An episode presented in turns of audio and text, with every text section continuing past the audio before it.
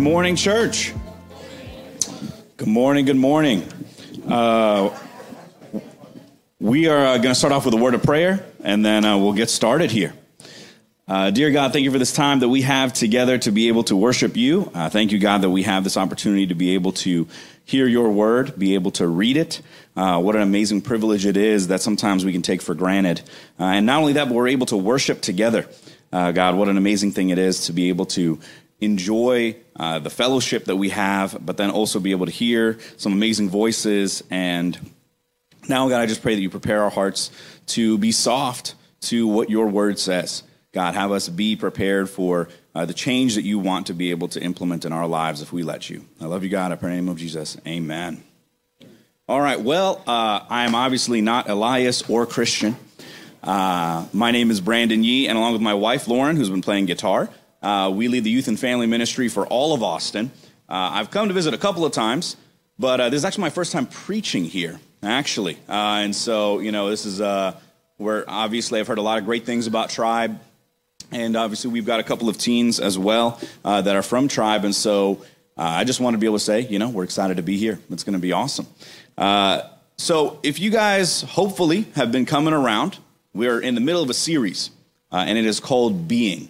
And so, hypothetically, Elias and Christian have been following the notes that we were supposed to all be following. Otherwise, this either is highly repetitive or a completely different direction than where they've been going to. So, but I, I am really excited about this particular series because I, I do think that right now there, there are so many questions about how, how we define who we are today. There are so many different ways in which people are trying to wrestle with what is it that determines who I am. And when we think about Christianity, when we think about church, when we think about God, I think those things are all things that we can wrestle with. And to kind of be very, very blunt and uh, kind of start off here with, with just kind of stating the obvious, I think one of the first questions we've got to ask ourselves is what actually is a Christian? And you may think, oh, that, that's a very simple answer for me. I've, I've grown up knowing what that is my whole life. Uh, maybe for some of you, it's, it's something new that you've walked into, or maybe you don't even know what that really is other than some portrayals on TV or maybe whatever you see um, some in the people in your life. But I think we've got to be able to actually go back to that basic for us to be able to really understand who it is that, that God calls us to be. And so we're going to start off. I'm going to do just a heads up. There are going to be three kind of points that I'm making that will be uh, literally right now. That's not like I have a three point sermon. It's there are three points I'm going to make that have three scriptures that align with that. Just just hear me out. And and those three points, I think, and, and those three ideas that we get from the Bible, kind of lay out whatever what the rest of what I'm going to talk about today. And I think it is important that we understand where it is that our ideas come from, and that it is not just Brandon just woke up one day and had a really cool idea or on the drive over, it was like, man, this would be cool to talk about. Uh, but these things are rooted within the Word. And something that you can look yourself, and maybe two days from now, you're like, I don't know if what that guy said was true. I'm not sure, but let me go look at this thing. And so you have an opportunity to be able to see where this thing is rooted in. So we're going to look at three scriptures very quickly that will roll over into the rest of this sermon. So the first one is Genesis 1, verse 27. It says here very simply So God created mankind in his own image. In the image of God, he created them, male and female, he created them. So, the very, one of the very first things that we understand from the Bible is that God had created us in his image. I think that's very important that this is not some sort of uh, science experiment in which he tried to make something different. He created us with, with him in mind. He created us with the intent and purpose of putting himself into us as well, that we are reflections of him. And that is the start of who we are. That is the start of mankind. The second thing is in John chapter 10. Like I told you, very quick. John chapter 10, in verse 37 and 38. It says here, Do not believe me, this is Jesus speaking, unless I do the works of my Father. But if I do them, even though you do not believe me, believe the works, that you may know and understand that the Father is in me and I the Father. So then we understand here that Jesus is a representation of God the Father, that who he is is a reflection of God. And the third scripture here is in Colossians chapter 2. And that's kind of the meat of where we will be today. But all these scriptures line up together and connect with each other in an interesting way. It says here in Colossians chapter 2, verse 6, it says, So then, just as you received Christ Jesus as Lord, continue to live your lives in him, rooted and built up in him, strengthened in the faith as you were taught, and overflowing with thankfulness. See to it that no one takes you captive through hollow and deceptive philosophy, which depends on human tradition and the elemental spiritual forces of this world rather than on Christ. For in Christ all the fullness of the deity lives in bodily form, and in Christ you have been brought to fullness. He is the head over every power and authority. In him you were also circumcised with a circumcision not performed by human hands. Your whole self, ruled by the flesh, was put off when you were circumcised by Christ, having been buried with him in baptism, in which you were also raised with him through your faith in the working of God who raised him from the dead. When you were dead in your sins and in the, in the uncircumcision of your flesh, God made you alive with Christ. He forgave us all our sins, having canceled the charge of our legal indebtedness, which stood against us and condemned us. He has taken it away, nailing it to the cross. And having disarmed the powers and authorities, he made a public spectacle of them, triumphing over them by the cross. So, this third scripture helps us to see that by living like Jesus, by knowing Jesus, we also know God and are being transformed into God's likeness more and more. That this process is a continual one, right? This is not some one moment in your life that you decided, hey, I want to be able to follow God, and from there, my life was just kind of the same. It, it changed from where it was before, and now it's just it's up here. It was a drastic change, but now it has just been like this for 1, 2, 5, 10, 20, 30, 40 years. This story is a continual one. What we see in Colossians 2 is we see this constant change and call for us to choose to be rooted. Choose to make this life be something that we want to live. To continue building and being strengthened. Right? There are moments uh, in our life, but but it's not meant to be just this one individual moment that changes. It's meant to be this, this continual change that happens. And I think that's a, also an important thing for us to realize too, because it's easy to get complacent and not transform into who God intended us to be. And, and it's not actually even changing us into something that we are not. He is actually bringing us back to where we always started from. Because we started being an image of God. We started being a reflection of Him. And through our own path, we've decided to, to meander off. And through Jesus, we're able to go back and transform into the fullness of God. Now, all of this sounds good in principle. Okay? I'm, I'm to be the first one to tell you that all this sounds good in principle, right? Journey of Christianity, this is awesome. Go back to where we were supposed to be. But oftentimes, we can view Christianity in a lens of, of oppressive change to who we are. Oppressive change to who we are and hard teachings. Oppressive change to who we are and hard teachings that force us to be different. And none of us like to be told what to do. Okay, does not, I, am just going to say that as a general blanket statement. Maybe you do like being told what to do. But in general, I would say throughout human history, we have all basically agreed nobody likes that. It is hard for us to be able to do something that is against what we believe, against what we feel, even.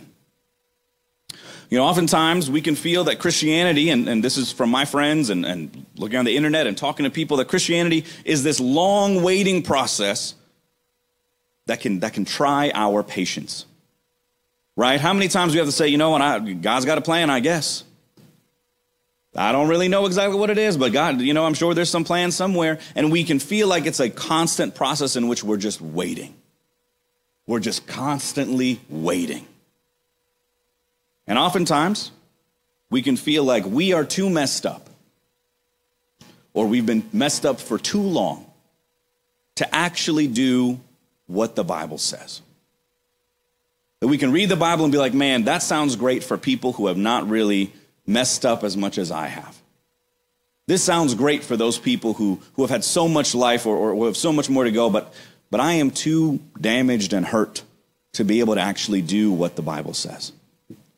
And, and we can have a, a feeling of self doubt, of insecurity to not, being, to not be able to actually follow through with what the Bible says.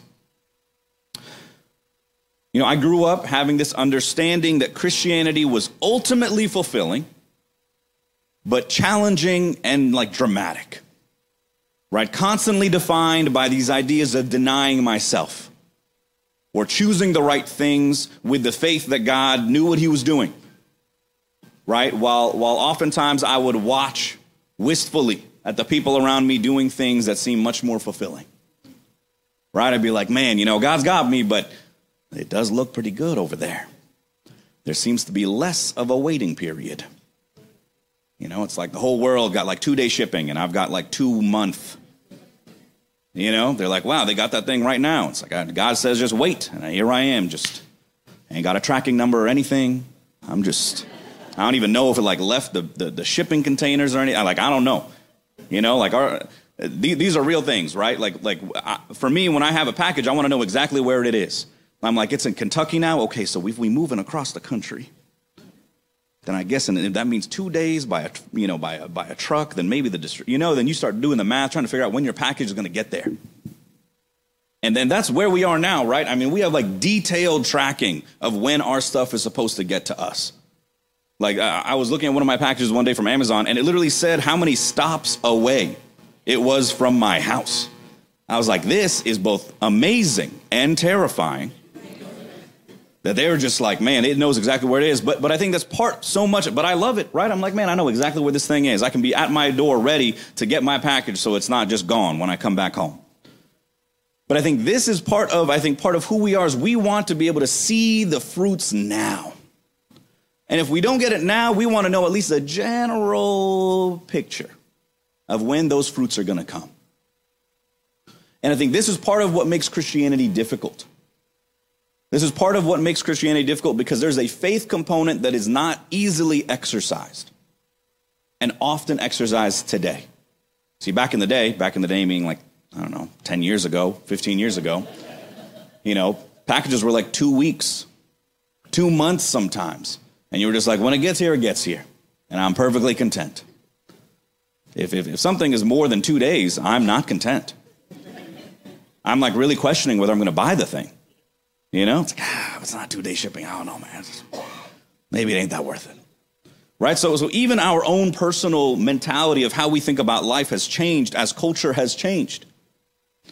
And that we have to be able to, to, to see that that would impact how we view God as well. That would impact how we view the things that, that cost a little bit of time. You know, and, you know, many times uh, I think I look at Christianity, I've looked at Christianity my, my whole life, and I've seen this amazing picture, right? You go to church on Sunday and somebody builds this amazing picture of redemption and, and heroic and, and people changing. You hear stories and, and all these amazing things. And many times I've sat there and I'm like, man, that sounds great for those people, but not necessarily for me right? And, and, there's many reasons why that may be the case. But for me personally, just to let you know a little of my life, my family has a history, not very far removed. Like I'm talking uncles and grandparents, aunts, that kind of a thing, of crime, like legitimate crime. People going to jail, okay? We got infidelity multiple different times. We've got people getting cut off from the family. We've got alcoholism. We got people with significant depression suicidal ideations and tendencies. That, that's all not like, a, oh man, you know, six generations ago, my family was a mess. It's like, no, no, no, no, no, this is very real.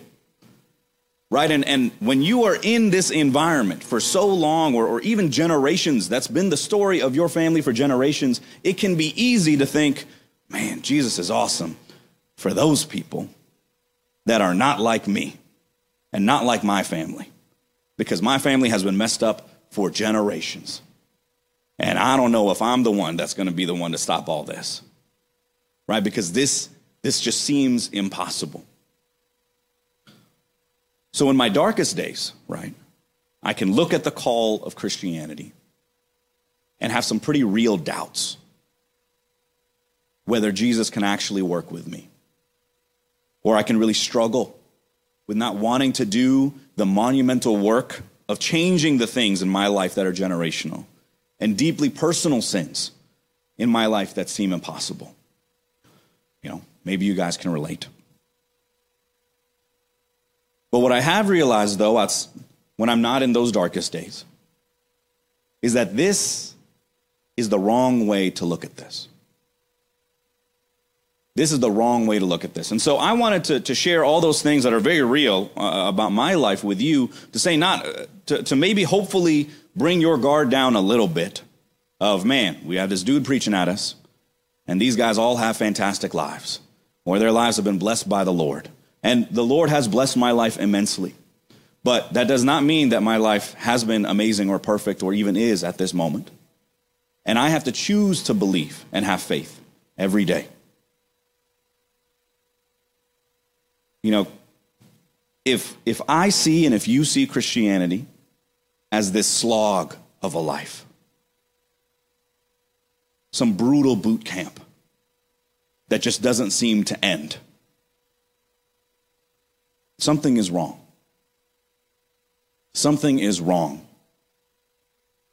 Because it is an amazing redemptive journey to who we were meant to be. And if that's not where you are coming in this morning and your understanding of Christianity, I just hope that what I'm about to say helps you get there.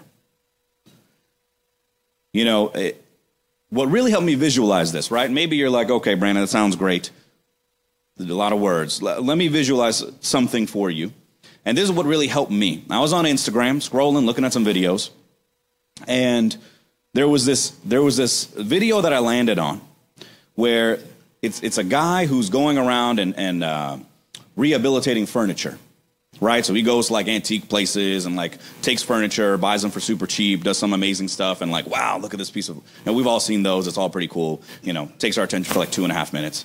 You know, so it's like you know, and it's just time lapse, etc. Right? So so let, let, me explain to you this video. So this guy he goes to a um, to some sort of antique place or maybe a Salvation Army or something. He's going and he finds this bench. It's an old bench Think, uh, imagine like your grandma's like piano table, like grandma's piano table, like that weird, very dark walnut brown and like weirdly shiny. You know, it's like it doesn't. I don't understand how it's that shiny or why it's that shiny. Uh, but yeah, so that's that's the that's the visualization, right? You got this bench that looks like that, and he's like, man, it's super cheap. He takes it back to his workshop, and he starts taking it apart. And what he finds is that the, the actual flat part of the bench is just one piece, right? It's one piece. And the legs, he's like, ah, I'm not really that interested in the legs, but I want this one piece. It's pretty long. And he wants to be able to make something great out of it, right? So he takes, he, he takes it apart. He takes this long piece of wood and he starts putting chemicals on it to just strip everything that is on this piece of wood away. Right? So he's just pouring all this stuff on there. It's like very weird.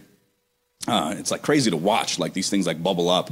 And so for overnight, he does two or three different types of very harsh chemicals to take the paint and the varnish and, the, and, and everything that's been on this piece of wood for forever away. And so he's scraping it all off. But th- he's not done, right? Anybody that's seen any of these videos, it's not that easy. He then sands it down three different times with three different grains of sandpaper. Now, if you're like me, with a very basic knowledge of carpentry that was taught to you by your seventh or eighth grade class. You know that, that the grains of sandpaper help make things just finer. And so he goes and, and, and you know, uses an electric sander three different times. This is a days long process, right? This is multiple days where he's just working on this piece of wood. He could have just gone to IKEA. for real, for real. He could have just gone to IKEA bought something, and in two hours have that table, and that, two hours including driving time. You know what I'm saying? Like literally would have been done. But instead, this is a multiple day process where he's just working on this piece of wood. And it's amazing because as each of these steps are happening, each of the different grains that are going down, you start to see what this wood actually was. Right? All of those things start to just go away. It's like, oh, wow, this, this, this is like, you know, what wood looks like, not some strange caramel color, or that seems to have, it's like some candied apple situation. Like, this is, this is amazing that there's actually wood under here. So he's looking at this wood, and, and eventually you see this beautiful natural wood. Like, just amazing piece of wood. And, and after he gets there, he puts some oil, just some oil to, to seal it. Not to cover it up, not to change what it is, but to show it for all of its natural glory. Right? And be able to show it. And he creates this amazing table. You're like, wow, that thing could have been, you know, it, it looks amazing. Right? He literally removed layers of paint and chemicals to reveal what was the true core of this wood. You know, I love this image and process because I believe this is a representation of what Christianity is. I believe Christianity is like this, where we're not some just some club or some old method of being better and like I don't know, uh, not getting divorced or something, um, or or not having issues with money or whatever it may be, or being better parents. It's Christianity is not just is not those things. It's just not some helpful life tip religion. Christianity, if we are to believe the Bible, is a transformation of our lives and souls into the original incredible state at which we were created. But it is a process. Like it says in Colossians 2, where we have to let our, we have to choose to let Jesus work on us. Right? We have to choose to let Jesus start cutting away and taking away our sin, our pride, our arrogance, to strip it away, to cut it out like a surgeon. But we can only do that if we let Him. Right? I, I, if, if, I don't know if anybody's gotten surgery or, or is familiar with that world, but if somebody is moving, it is impossible to do surgery. Okay, that's why you're like knocked out, like deep knocked out. You know what I'm saying? Like you're just like you don't even know where you are. Like it's that kind of knocked out. If you ever had surgery and you wake up, you're like, I don't know who I am sometimes. You're just like everything is confusing. Right? So we have to actually let Jesus do that work. And we can't be like pointing out and being like, hey doc, over here. I think this no, that that that that doesn't make sense. Right. When we're looking at this image and this image of this wood being stripped down and being able to t- be turned into something amazing the wood has no opinions. The wood is just chilling there. He's just letting that work happen to it. You know, we can let the things of this world that have been put on us or we have chosen to do, we can, we can let it define us. Right? We can be like that piece of wood where we're like, you know what? I'm just ugly. I'm just meant for somebody to throw me out. Ain't no purpose for me. I just, you know, look like grandma's piano bench. You know, there's just that I'm, I'm done. I'm cooked. It can be easy for us to think that way and forget what we actually are inside. We can forget what actually is behind all of those layers of life that have colored us and changed us into something that God never intended for us. Right? All the different traumas and choices that we've made are all just on us. And we think, man, you know what? I cannot change. Look at me now. It is, how am I supposed to be what I'm supposed to be? You start comparing yourself to somebody else who looks amazing, and you're like, man, I do not look like that. It's a wrap for me. Why even continue to try? And the longer we have this mess on us, the longer we don't let Jesus start doing that work of putting those chemicals on and washing that stuff away, we can forget who we really are we can start to forget what is actually underneath all of the different things that have happened to us. We can forget and just think, this is what my life is. This is just who I'm meant to be. But that is not what the scriptures say. The scriptures say that we were created in God's image. So we weren't just made to just be sitting around doing nothing or show up and just have a good, you know, just say hello to people and our lives be incrementally better. We are meant for greatness.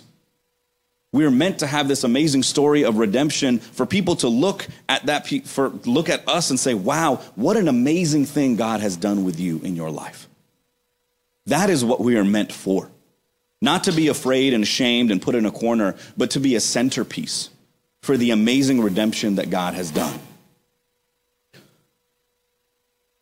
You know, for me, asking for help and letting go of my pride has been one of the largest continual undertakings that Jesus has been doing in my life. You know, we have generations of proud Koreans who just never ask for help. Okay, generations and generations, a lot of us. We'd rather starve for days waiting on a paycheck than ask for help. You know, pretend like everything is okay when things are literally chaos. All right, maybe you can relate. So when Jesus is calling me to be humble, when Jesus is calling me to be real, when Jesus is, is calling me to be vulnerable and let other people in, those things are difficult. There are some things that are easy. They're like, oh, you know, like be nicer to people sometimes. I'm like, oh, okay. Oh, you know, maybe go serve at church every once in a while. Okay, I can do that. You know, oh man, you know, like wake up for church in the morning. All right. But when it starts to come into to who I am, that's much more difficult. That's much more difficult, much more challenging to, to wrestle with. And that process is not easy, right? That's, there's a reason why those chemicals are like very dangerous chemicals that you should not be using in an enclosed space. Like the fumes will mess you up. But it has to be that strong to get all of that stuff off of you. You, you have to be in a place where you're, you have to allow God to do drastic things to your life for you to be able to be made into who you're supposed to be. And the longer we fight and want it to be easy, just, God, just put a little bit, you know, Windex, just spray some Windex on there. Eventually, it should get out. Eventually. That, versus, man, God, you, you want to transform my life. There's a cost to that. But the amazing part about this and what it says in Colossians 2 is that we have been given this amazing opportunity to have the fullness of God, which is not fair because of all the mistakes that I know I have made, and I'm sure some of you have. We don't deserve the fullness of God. We don't deserve to be an amazing centerpiece that people can look at and say, wow, what an amazing journey this is. But that is what God wants for us. He is willing and He has put Jesus into our lives to be able to be this amazing, this amazing journey of transformation. And that is what Christianity is. If we don't see Christianity in that light and we just see it as this thing that we have to do, otherwise, where we might go to hell or something, Christianity, that's, that's not actually lining up. And we're going to have a hard time when God is trying to change us. You know, I was thinking about um, oftentimes, uh, uh, for those of us who've been part of this church or, or church for a long time, people are often like, you know, this is a marathon, right? Like people are like, oh, you know, it's not a sprint, it's a marathon. Like you gotta, you're gonna be running this life for, for your whole life, right? I, my wife and I, we work with teenagers. We just had a 13 year old get baptized, and people are like, yeah, man, you're gonna have to be discipled for like, like 85 years. I'm like, this is not helpful. Okay? This is not, this is not helpful. But I understand where you're coming from. We're just gonna let that be. But but right, we're like, man, 85 years, this is, this is a long journey. You got to make sure you're ready for it and all this stuff. And, and for a long time, I was like, yeah, yeah, that makes sense. But a, as I've been doing this a while, that, that mentality is a little terrible because very few people in this world like marathons. You know what I'm saying? Like, like it is very rare to find people who are like marathons. Let's go do it. You know, you're not getting group texts from your friends being like, all right, guys, you know what we're doing this weekend after work? Marathon. Now's the time. Guys, I know we've been talking about it for weeks. Mar- no, everybody's like, oh, God. We're like on our couches watching people on TV. Never want to do that. Never. Couldn't be me. Yeah, people like crying and falling apart, and you're like, that's why I shouldn't have done a marathon. I mean, That's, that's literally us, right? So when, when we start thinking, man, Jesus, we gotta, it's like a marathon, I'm like, I don't know if this is really the right mentality that we should be going into this. Because none of us like marathons, except for the very few. I'm sure there's like one or two people. There's always one or two. You know, like I don't understand. but what I will say is that if you do meet people who do marathons, and God forbid, ultra marathons, that's a real thing. I didn't know this until very recently, but there are people who do like 50 and 100 mile marathons. Yeah, yeah, I was surprised too. Those people exist. Okay? But but here's the crazy part when you meet these people. These people love these marathons. You got to love the marathon to do it. If you're running 50 miles, you have a car behind you, driving behind you to make sure that you don't fall on the road or something, those people get tired. I cannot imagine what it's like for the person running in front of that car. These people love, love marathons. I have two friends who like love doing marathons and they're excited about it. They buy all the stuff. They're excited. They count down when they're going to go do stuff. They're trying to get their best personal times. And then I was like, you know what? Maybe the marathon analogy isn't a bad one. But I think the thing that's got to change is whether or not we love the marathon. I think that's the thing that's got to change. Because the marathon analogy is true. We're, we're going to have to be Christians for a long time. But the question is whether or not we're going to love being Christians for a long time. The question is whether we're going to be excited about it every day. We're going to be telling our friends about how amazing this is, even when they're like, you're crazy. When we're looking up all the different times in which we can do things to make ourselves better, to be able to, to see the, the glory of the finish line. That is the mentality we've got to have for this marathon. And it cannot be one of, guys, I got to do this thing again. Got to do this yearly. This, this, is, this is my life now, I guess. That's just not going to cut it. And so hopefully, church, this morning has been encouraging and helpful for you, in which we see Christianity as not as this slog or some terrible thing that we signed up for and didn't understand, but this amazing journey that we love. And it may be hard. I mean, those people are still crying. Those people are still having issue. Like they still like break down and their muscles tear, but they see this as worth it. And as God is putting the work of his hands on us, as we are being slowly but surely turned back into the greatness that we were created for, I just pray and I hope that we have each other to hold on to when things get hard. Because that is what church is for. It's not supposed it's not for a place to feel bad about what we've done, but to have people hold our arms up as we try and follow Christ.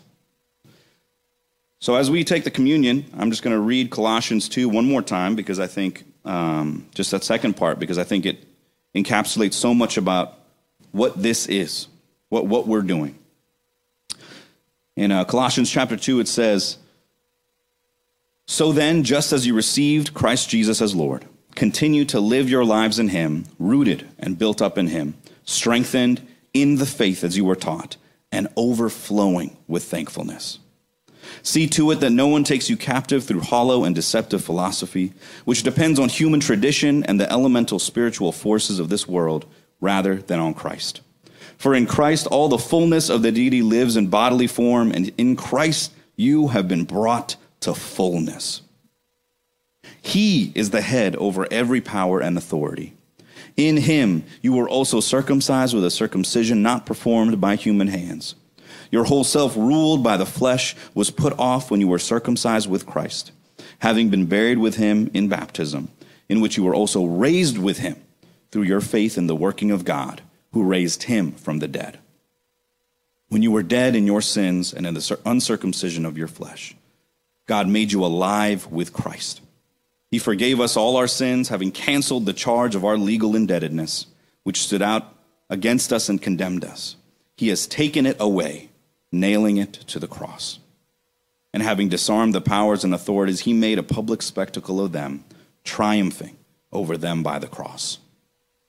As we take the blood uh, represented by the juice and the, the bread, um, I just pray and hope that we see that this sacrifice was meant for us to have this amazing, incredible journey. That Christianity exists because we have this amazing God, this amazing leader in Jesus, that he gives us an opportunity to be able to go back and be who we were meant to be. Let's pray. Dear God, thank you for this time.